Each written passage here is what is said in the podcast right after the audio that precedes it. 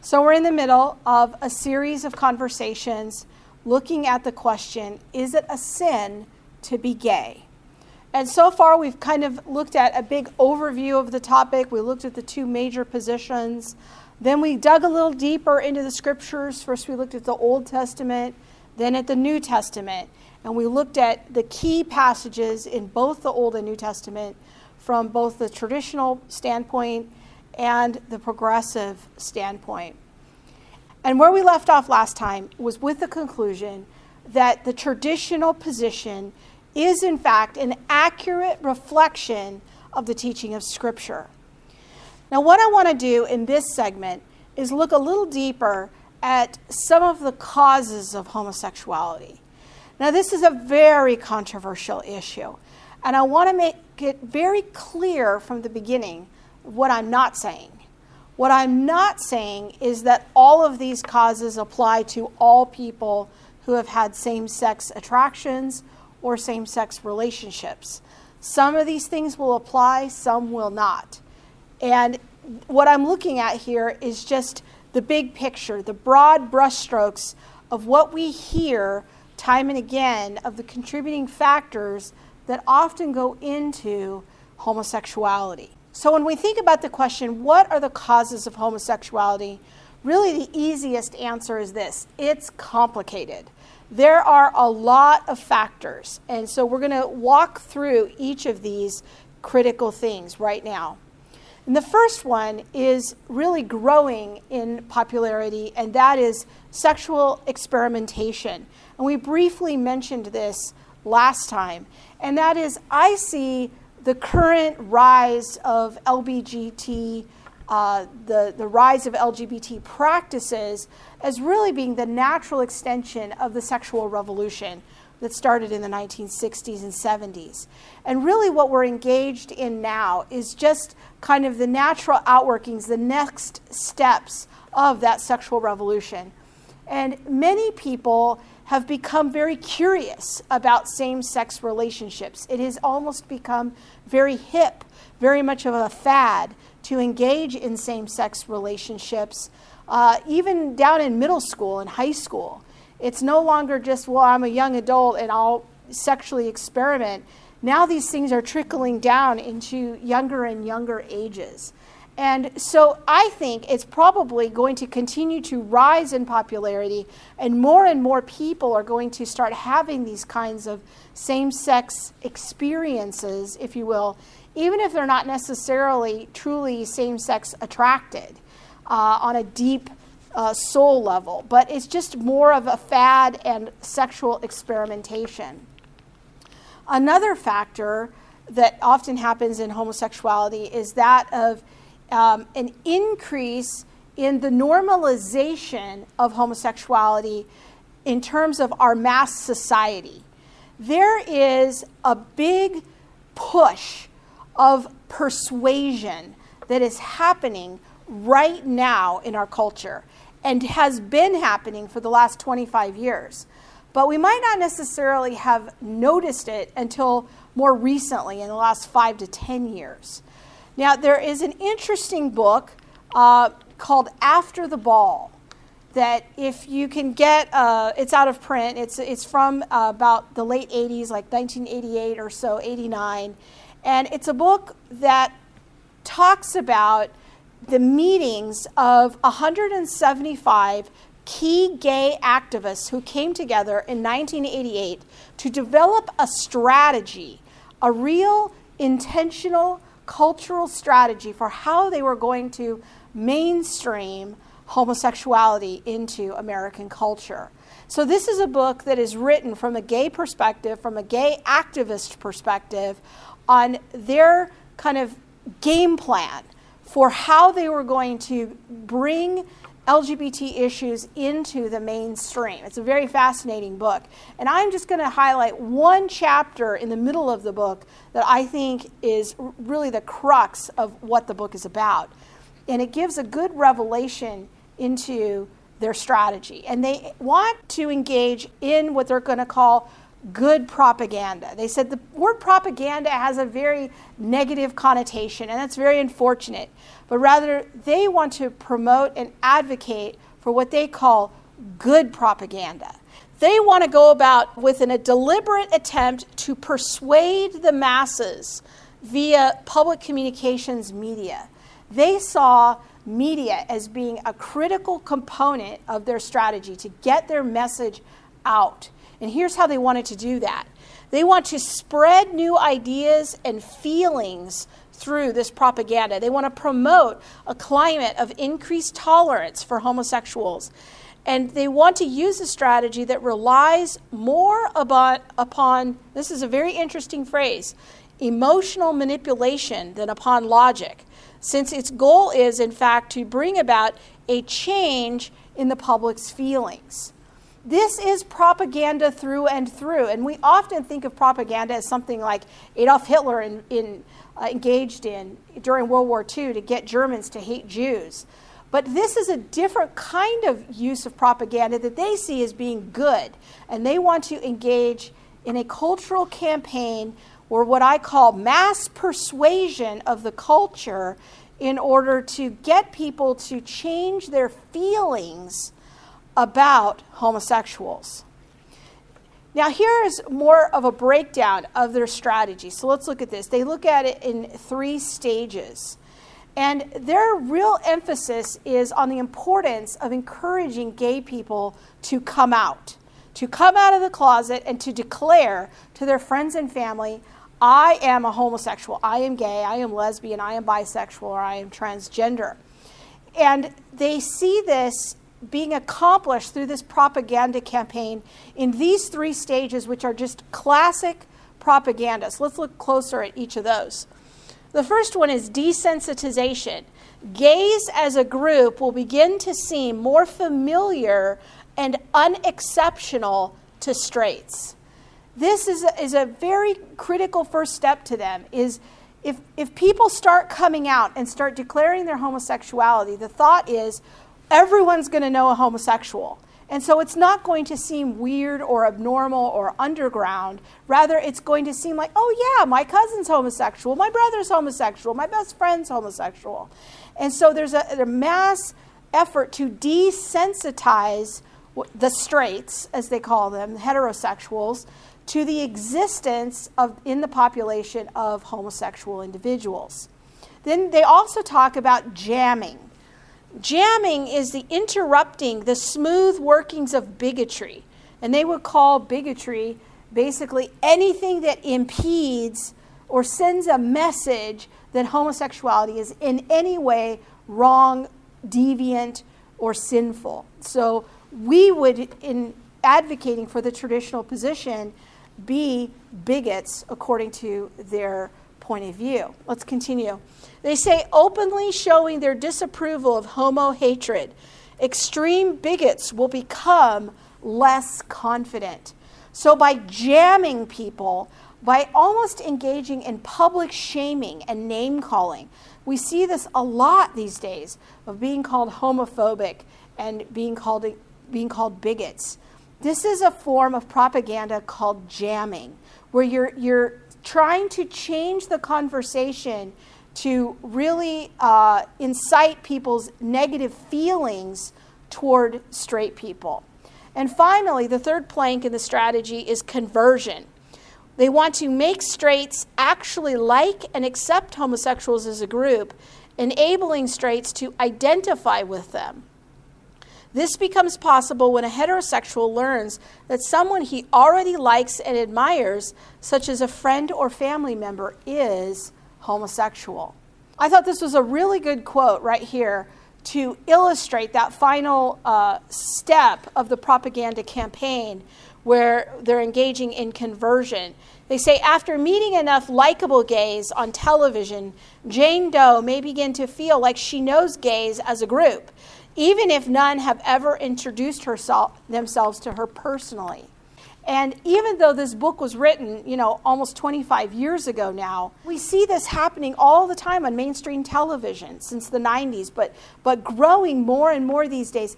Key characters um, are being incorporated into our favorite shows and into our favorite movie uh, genres that are gay. And why are they there? It's part of this propaganda campaign. And it's to make us feel like we know gay people. Even if we don't actually know any gay people in real life, we look at them in the movies and on television, uh, even on home improvement shows. We're exposed to these, these people. And we start to think, like, yeah, gay people, they're just like everyone else, they're just like me. And so it's to rework our feelings so that we will be more accepting. This cultural persuasion, I think, is an aspect to why homosexuality continues to grow in popularity and will continue to grow. Another factor in why are people gay is this is environmental factors. It's very controversial to talk about these things with people who are living in the gay lifestyle because there is a stereotype of overstating these environmental factors. But I think our concerns about overstating the environmental factors ought not prevent us from at least mentioning them because they are a critical factor.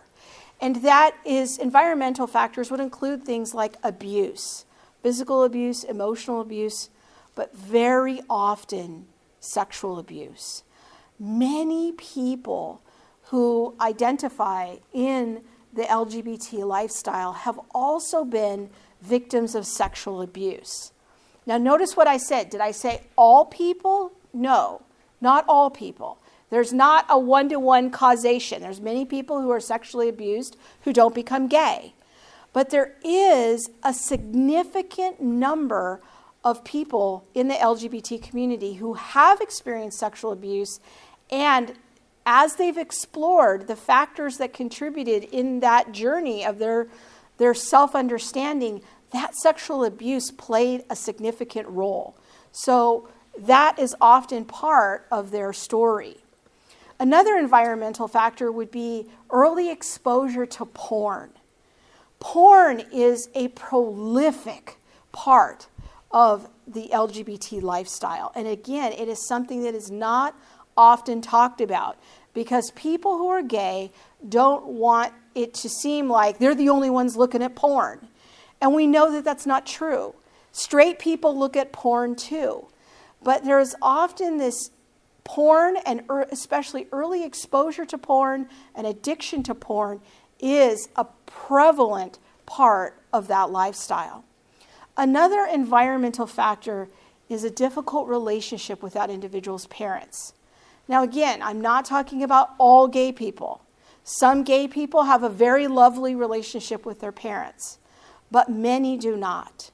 And many, because of the abuse that they suffered or emotional detachment that they suffered from their parents, it, it creates a rough relationship between themselves and their parents. And as they've explored factors that go into their homosexuality, their relationship with their parents is often cited as a significant contributing factor. Another very important factor is that of individual perceptions. When we are children, we often perceive the world in distorted ways because we have a childlike view of the world. And our distorted perceptions can seem very real to us. They can seem very true and authentic to us but often they're they're distorted. Have you ever kind of told a funny story from your childhood to your parents and your parents tell you like that's not how it went at all or I don't remember that? It's because we have childlike perceptions of things. And we perceive the world and experience the world through our very tender childlike soul. And often that can become damaged because we're very vulnerable. And sometimes people have detachments from their parents, even though their parents want to be very present for them. And their parents intensely love them, but the child, something happens in their own internal story and perceptions where they feel detached from their parents. Perceptions about the perceived conflict, especially with their same sex parent. If something has disrupted their attachment with their same sex parent, sometimes that can influence and uh, choices that they make later or ways that they perceive themselves. Perceptions about feeling different from their same sex parent or feeling different from their same sex peers. There's something in them that from the very early stages of their life, they just they feel different than everyone else. How come I'm not like other people? I'm not like other girls or I'm not like other boys. They can also have feelings of conflict about their gender. And this can start very early in their life. And this is why I think often we hear people report, I've always felt this way. Because we don't often have, have memories that go back all the way into early toddlerhood or infanthood. Uh, and something in us has gotten malformed, and, and then that contributes to our gender confusion. So, those are all under the category of perceptions. And there could be other kinds of perceptions that happen in the child, but those are just some frequent ones that you might hear uh, come up in conversations with people. Another factor in why some people are homosexual is what I call meditations or thoughts of their heart. This is when we, we first notice, like, I feel different than other children. I feel different than other girls. But then that thought becomes part of them, and they start meditating on it, and they start really thinking about it, and they start that becomes almost a lens for them and how they interpret their life. And then they start seeing everything that happens to them through that lens. And so after a while, then that leads to choices. And then they start making choices and acting out on those self perceptions. So, perceptions can often lead to meditations and thoughts of the heart, and those in turn lead to choices. And just so that you understand that everything I'm always trying to teach you is from a, from a historical Christian perspective. I thought this was wonderful. This was sent to me by uh, one of my friends who's in Eastern Orthodoxy. And it sort of goes like this First, we have the assault, we have the sinful thoughts, the urges, the images that attack a person's mind. And then we start interacting with those images. I thought this was a beautiful way of saying it. We open up a dialogue with those sinful urges and thoughts and images. We start entertaining them. We start thinking about them and meditating on them. And then we get into consent. The person then consents to act upon those urges. It's what I called a minute ago choices. We start making choices and decisions, maybe about how we dress or how we act or how we act out in our sexuality. And then we feel defeat because we become hostage to our urges and we find them more difficult to resist. And then finally, it becomes a passion or an obsession, and it gives birth to the urges becoming an entrenched reality within our soul, and we enact them over and over again. Now, hopefully, you can see from this list that this doesn't just apply to homosexuality. This applies to any habitual sin that we engage in. It could apply to adultery. First, we have the assault of the thought, the lustful thought about someone else's husband. And then we start interacting with that thought. We open up a dialogue with that thought. And then we give consent. We start making choices about hanging out with that person more and more, and, and then maybe engaging in sexual activity. This could also apply to porn addiction and that sin. It could apply to fornicating with your boyfriend or your girlfriend. It could apply to any number of habitual sins. Gluttony, as we talked about the first week. When we engage in habitual sins, this is sort of the pattern that the enemy leads us through and we become willing participants with the enemy to give birth to a passion or obsession that begins to genuinely warp our soul over time. Another critical component in all of this, and this is what this leads us to, is demonic deception. This is kind of behind a lot of what we just talked about there with that road to habitual sin. And I think that the demonic component is part of that. Because sometimes what we think are our own thoughts may not actually, in the beginning, be our own thoughts. But the enemy comes along and starts whispering in our ear and giving us those those pictures, those images, those desires, those urges, and then we start meditating on them. We start a dialogue with them, and then they give birth to other choices. We see this demonic deception both in the culture, there's a culture wide demonic deception happening, and I think there's also an individual scheme for each person. And I wanted to take some time right now to think about this by reading Ephesians chapter 2. Because I think that Ephesians chapter 2 is a great summary of this dynamic of what's happening when, in the demonic realm. Ephesians chapter 2, starting in verse 1. As for you, you were dead in your transgressions and sins, in which you used to live when you followed the ways of the world and of the ruler of the kingdom of the air, the Spirit who is now at work in those who are disobedient. Now I want you to notice the echo to what we read last week in 1 Corinthians chapter 6. That there were all of these sins that were listed, and it said, You will not inherit the kingdom of God if you, if you walk in these sins as a, as a habitual lifestyle. And some of you used to do that, but now you don't. You've been washed, you were justified, you were sanctified. Paul says the very similar thing here. He says, As for you, you were dead in your transgressions and sins. You used to live like this, but you don't anymore. So these sins are not something that are in part of our inherent being, rather, they are things that we give birth to over time as we live them out in our life choices. And I love what Paul says of this here in, um, in chapter 2. He says, You followed the ways of this world and the ruler of the kingdom of the air, the Spirit who is now at work in those who are disobedient. See, there's a grand deception that's happening in our culture right now.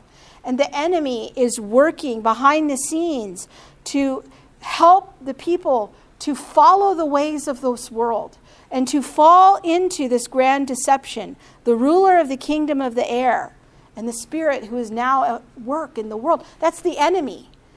And this is a, is a demonic deception on the large, grand cultural level that we are engaged in. The, the good propaganda, as they call it. That is a demonic deception. And it sucks the individual into it, into that sinful vortex, because the deception says everything's normal, everything's okay, this is just a lifestyle choice.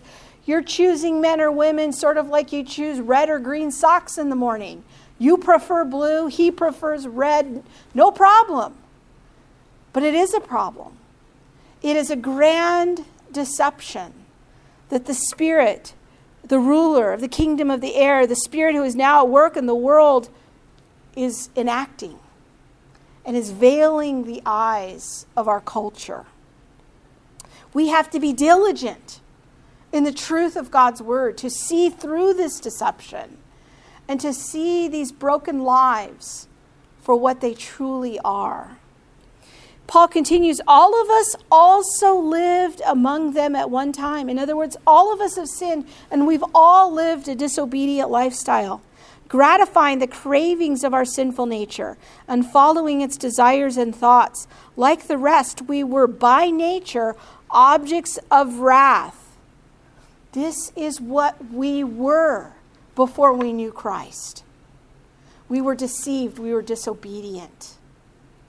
And I love this word. And if you want to circle it in your scriptures or highlight it, so important. In beginning of verse 4, it says, But, but, I love that word because that was not the Lord's final answer to us.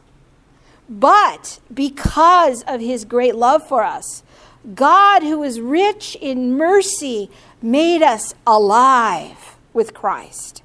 Even when we were dead in our transgressions, it is by grace you have been saved. And God raised us up with Christ and seated us with him in the heavenly realms in Christ Jesus, in order that in the coming ages he might show the incomparable riches of his grace, expressed in his kindness to us in Christ Jesus. For it is by grace you have been saved through faith, and this not of yourselves, it is the gift of God, not by works, so that no one can boast. For we are God's workmanship, created in Christ Jesus to do good works, which God prepared in advance for us to do.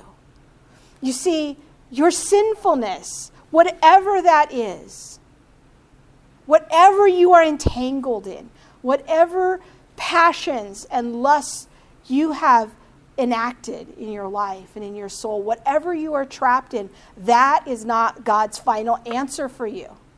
He sent his son, Jesus Christ, to die for your sins in your place. And he's offering you a free gift right now. That if you receive it, you can have new life. You who were far away from God can now come near to him. It is a powerful, powerful message. But I, what I want us to understand today is that just as Christ has an individual plan for your life, we are God's workmanship, created in Christ Jesus for good works. God has a plan of good works for your life. And just as that's true, the enemy has a plan to bankrupt to your life, to steal your life, to harm your life, to bring you into agreement with drug addiction, porn addiction, sex addiction, to bankrupt and steal your marriage through adultery, to rob you of your anointing and your calling in the Lord Jesus Christ. He wants, the enemy wants to make you believe that your lifestyle has disqualified you from the love of God. And I'm here today, I bless you today to know that you are not disqualified. Jesus has done everything necessary to let you come near to him. But what he wants you to know is that he loves you so much, he's not leaving you in that trap. He wants to set you free today from whatever your hardships are, whatever demonic deception you have come into agreement with. Jesus wants to set you free in his truth. So, yes, there is that cultural deception that's happening on the large scale. And there's a deception that's been happening for you as an individual. The enemy has a customized plan to destroy your life. And he may be sent abusive people into your life to hurt you, to harm you.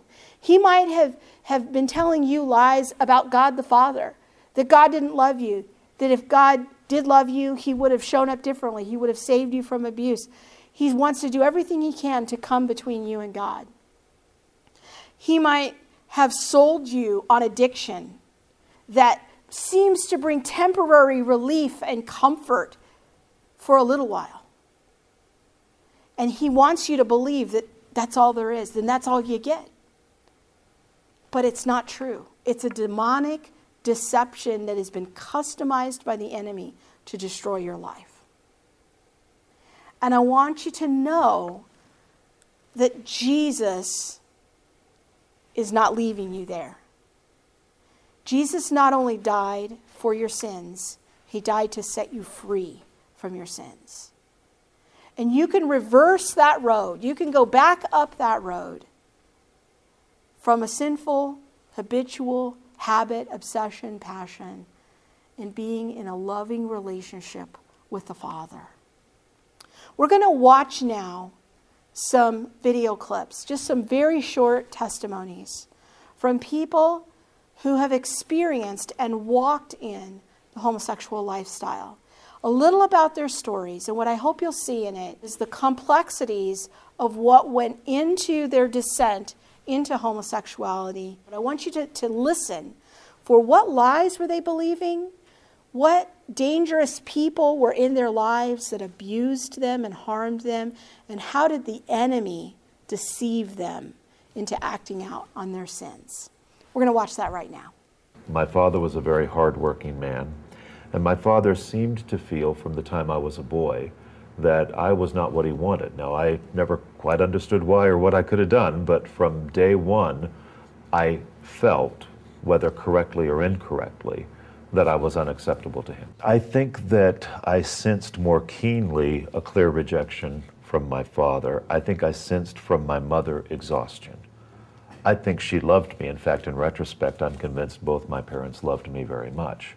But at the time, there were things I needed from both of them that they didn't seem able or willing to supply. I viewed my dad, you know, he emotionally uh, was abusive to my mom as well as verbally.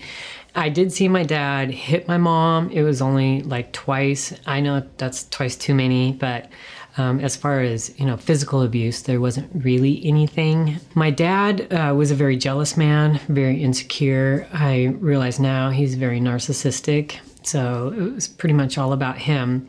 But in the verbal abuse and in the emotional abuse, uh, I watched my mom crumble underneath that. And the way my dad did these things, my little mind came to the conclusions that women are hated, women are vulnerable, and women are weak. And that's why he was picking on my mom, basically. And then when I watched my mom respond out of these things, I saw that she, you know, she was weak because she didn't know how to stand up for herself. She didn't know how to draw those boundaries because she was afraid of him.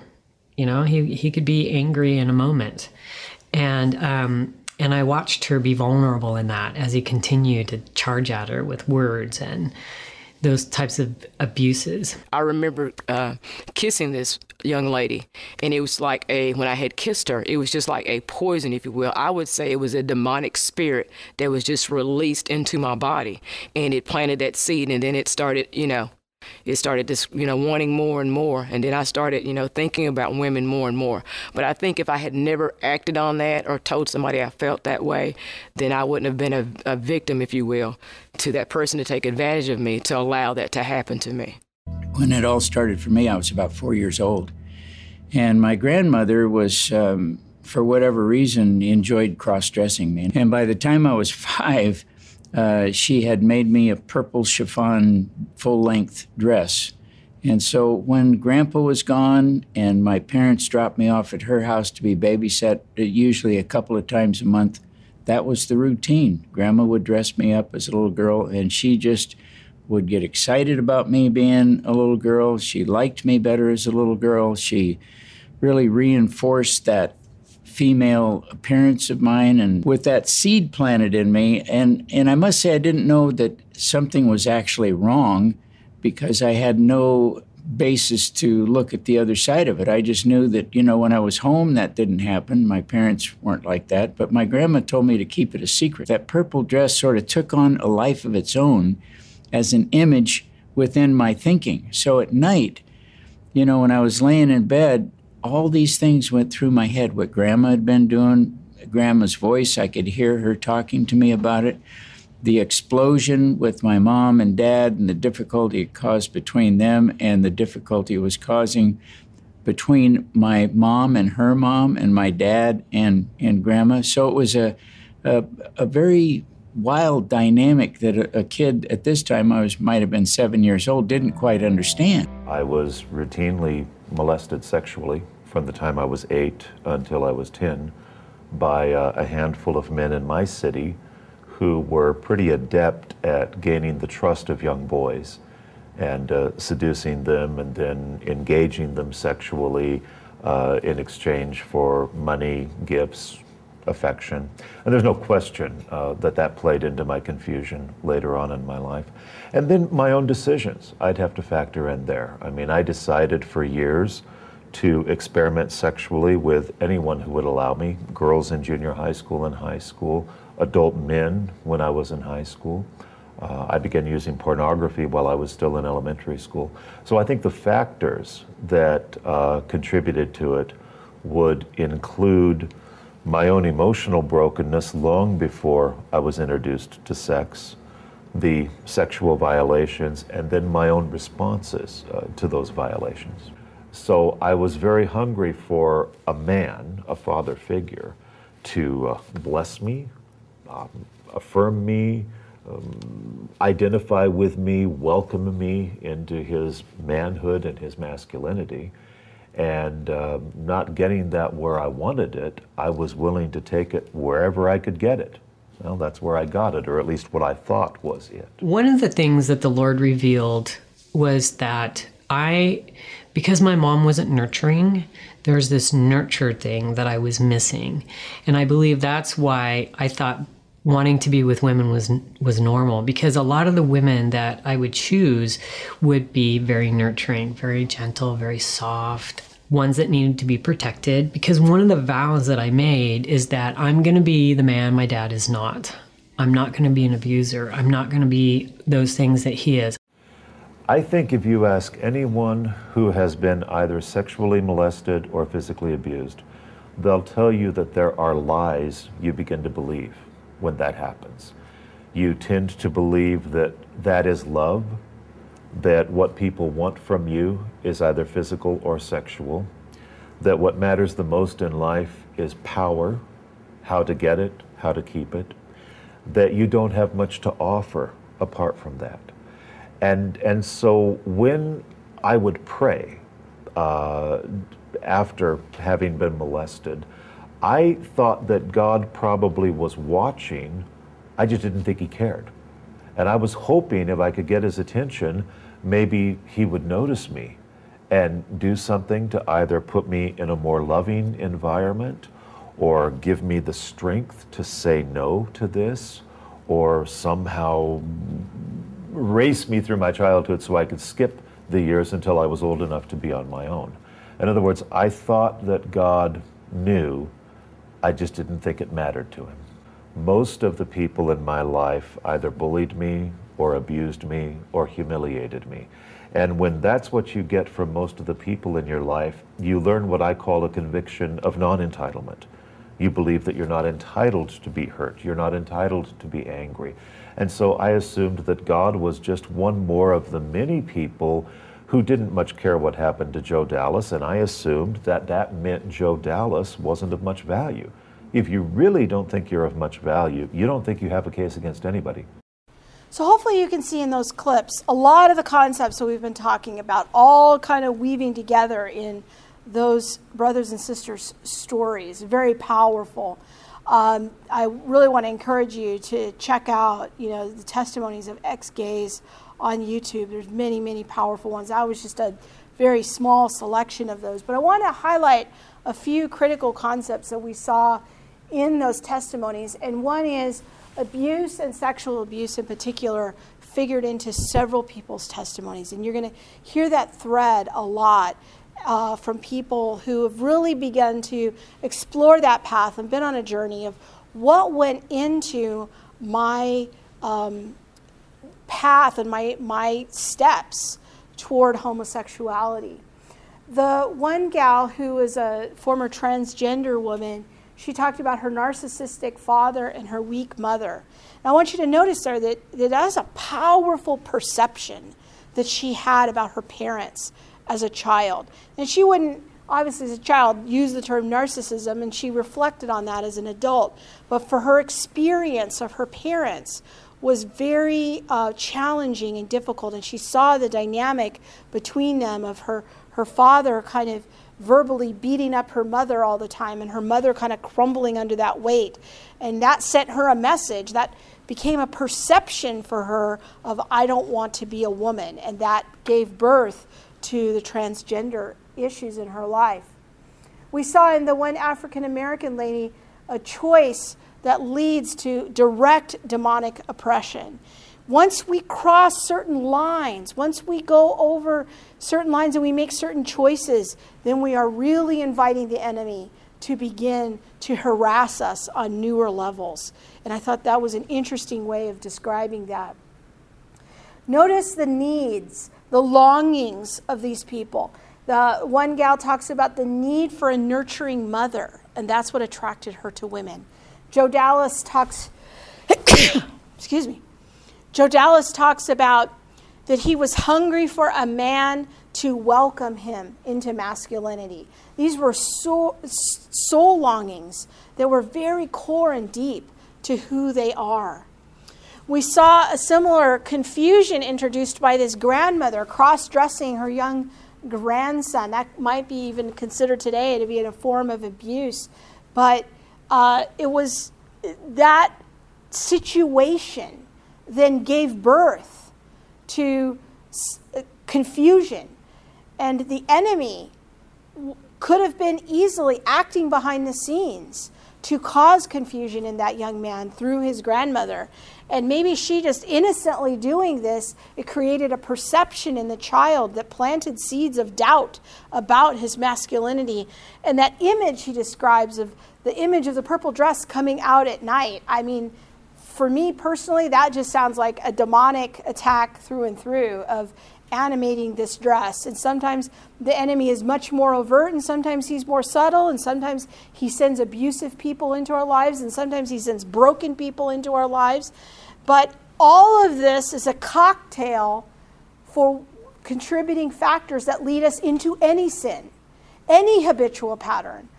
Homosexuality is what we're focusing on in this series, but hopefully you're getting by now the idea that what brings us into agreement with sin and to act on sin and to engage in those choices is often a cocktail of situations, perceptions, and finally lies. I thought Joe Dallas said it so well at the end there that, that he came into agreement with lies about himself, about God, and that that was also a factor in what gave birth to homosexuality in his life. And we have to be willing to engage when we are dealing with a, a secret habitual sin, when we are on that pathway to the road to sin in our lives, the, an obsession, a passion. We have to be willing to engage on some level on a, on a journey of insight about ourselves. How did I get here? What was the plan of the enemy, the specially devised plan of the enemy that brought all of these forces together, that contributed to me being vulnerable to making certain sinful choices? And that's not to remove our moral culpability of these choices, because we still decided. And people get sexually abused every day and they don't become homosexual. So we have that choice, we have that free moral agency. But for many people, there are many factors that go into making sinful choices. And having the strength in our soul to look and with the guidance of the Holy Spirit to reveal truth about us of how did I arrive in this situation. That's often where freedom begins. Real freedom that the Lord can use and just reveal to us sometimes in a moment. Here's how I got here. And he can begin to give us a pathway out and off that road to sin. One final question Is there a gay gene? Are people gay because they are born that way? This is a very common uh, perception in our culture. And I'm not going to give an exhaustive uh, discussion of that here. I'm just going to simply raise a simple question. Is really the question is, is is there a genetic connection to sin? There is this growing idea that I think is a very naturalistic idea, not a Christian idea it's from the naturalistic worldview that if I don't believe there's a God, then maybe my genes made me do it. That, that maybe I am not actually morally responsible for my choices.